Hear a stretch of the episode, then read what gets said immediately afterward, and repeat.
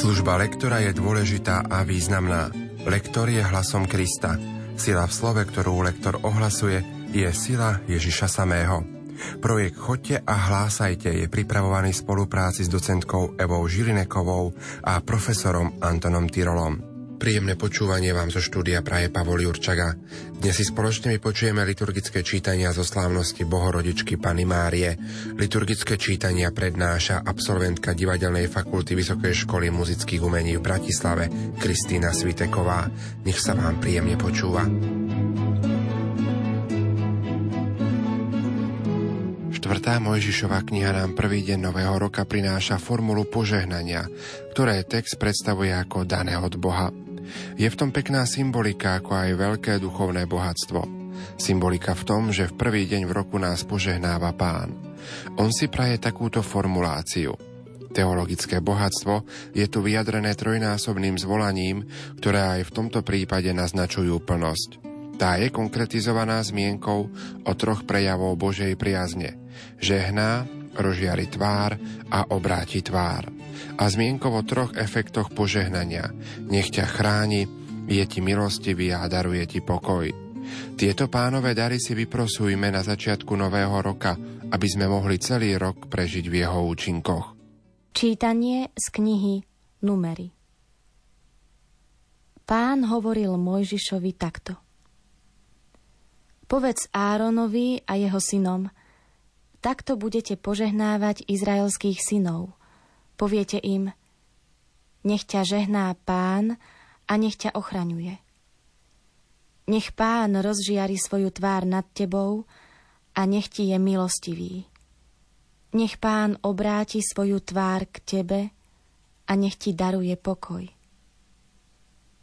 Takto budú vzývať moje meno nad izraelskými synmi, a ja ich požehnám.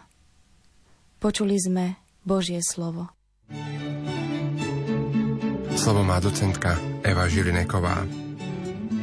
Z tohto kratučkého úryvku by sme si mali vziať povzbudenie pre žehnanie našich blízkych. Je to krásne, keď si čítame, že v troch veršoch sa nám ozve trojaké požehnanie. Všetky tri sú rovnako vrúcne. Tri želania, trikrát sa spomína Pánovo meno a už v tom sa nám v podstate naznačuje Najsvätejšia Trojica. Trikrát sa to opakuje. Každý verš je treba dodržať, aby nám zaznelo to požehnanie. Nech ťa ochraňuje. Malú prestávku. Nech Pán rozžiari, pozor na toto slovo, rozžiari svoju tvár nad tebou a nech ti je milostivý. Neponáhľajme sa v spájaní. Opäť malá pauza. Nech Pán obráti svoju tvár k tebe a nech ti daruje pokoj. V tomto treťom požehnaní máme vlastne dve žehnania, aby Pán obrátil k našim blížnym svoju tvár a aby im daroval aj pokoj. Zdanlivo krátke, ale len zdanlivo. Toto požehnanie má veľký presah pre nás, pre všetkých.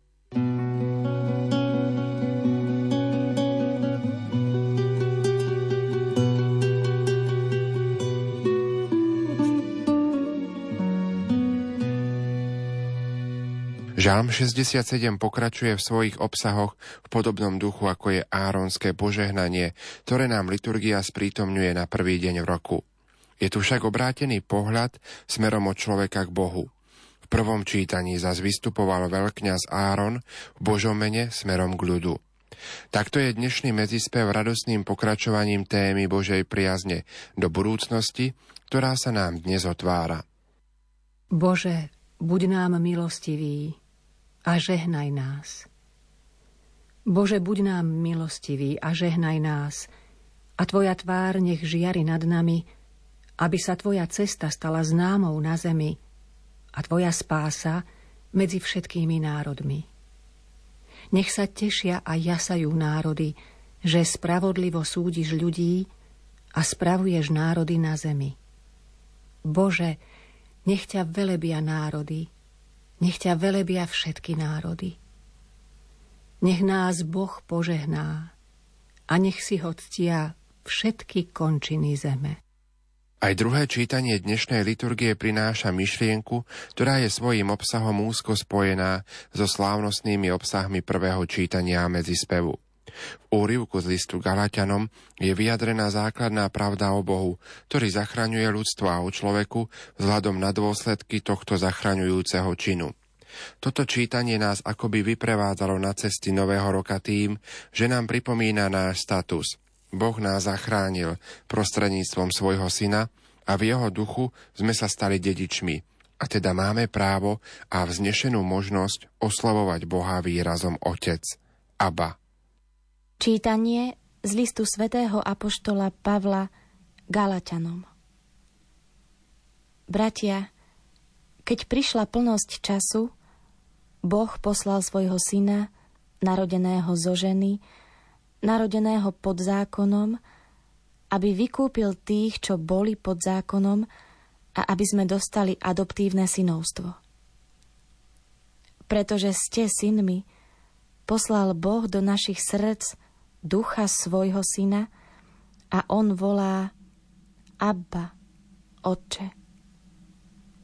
A tak už nie si otrok, ale syn.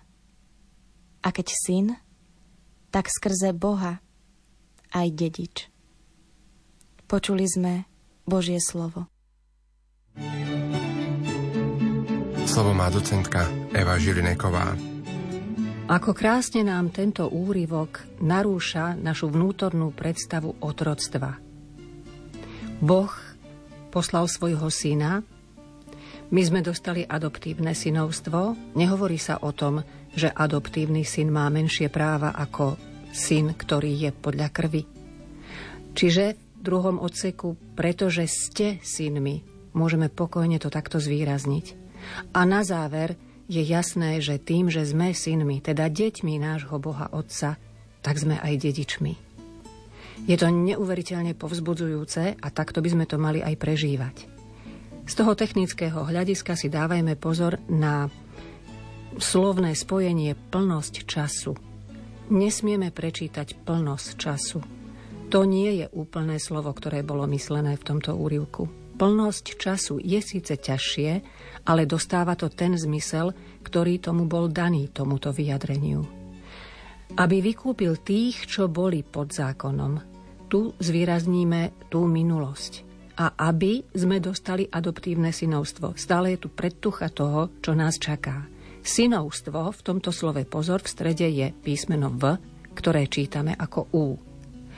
Ducha svojho syna povedzme pomalšie, aby bolo jasné, že si vážime ducha syna Božieho. A tak už nie si otrok. Ak urobíme malú pauzičku, tak nám tá posledná veta dostáva aj väčší význam. Ak to spojíme, a tak už nie si otrok, je to také bežné. A tak už nie si otrok, ale syn. A potom ide tá hlavná myšlienka, že sme Božími dedičmi.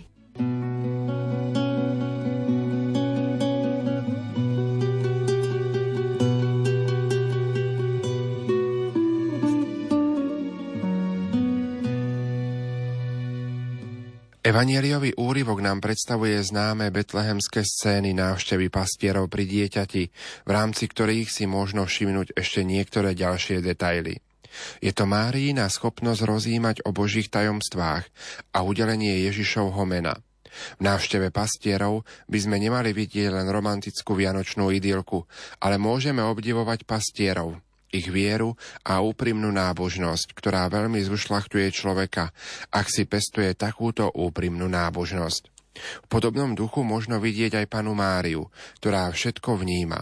Hlboko si ukladá každý detail do svojho srdca a z týchto udalostí bude potom žiť aj v budúcnosti, ktorá sa začína v daných momentoch. Určenie Ježišovho mena na 8. deň jeho života na zemi už vopred naznačuje jeho poslanie Spasiteľa sveta. Čítanie zo svätého Evanielia podľa Lukáša. Pastieri sa poponáhľali do Betlehema a našli Máriu a Jozefa i dieťa uložené v jasliach. Keď ich videli, vyrozprávali, čo im bolo povedané o tomto dieťati. A všetci, ktorí to počúvali, divili sa nad tým, čo im pastieri rozprávali. Ale Mária zachovávala všetky tieto slová vo svojom srdci a premýšľala o nich.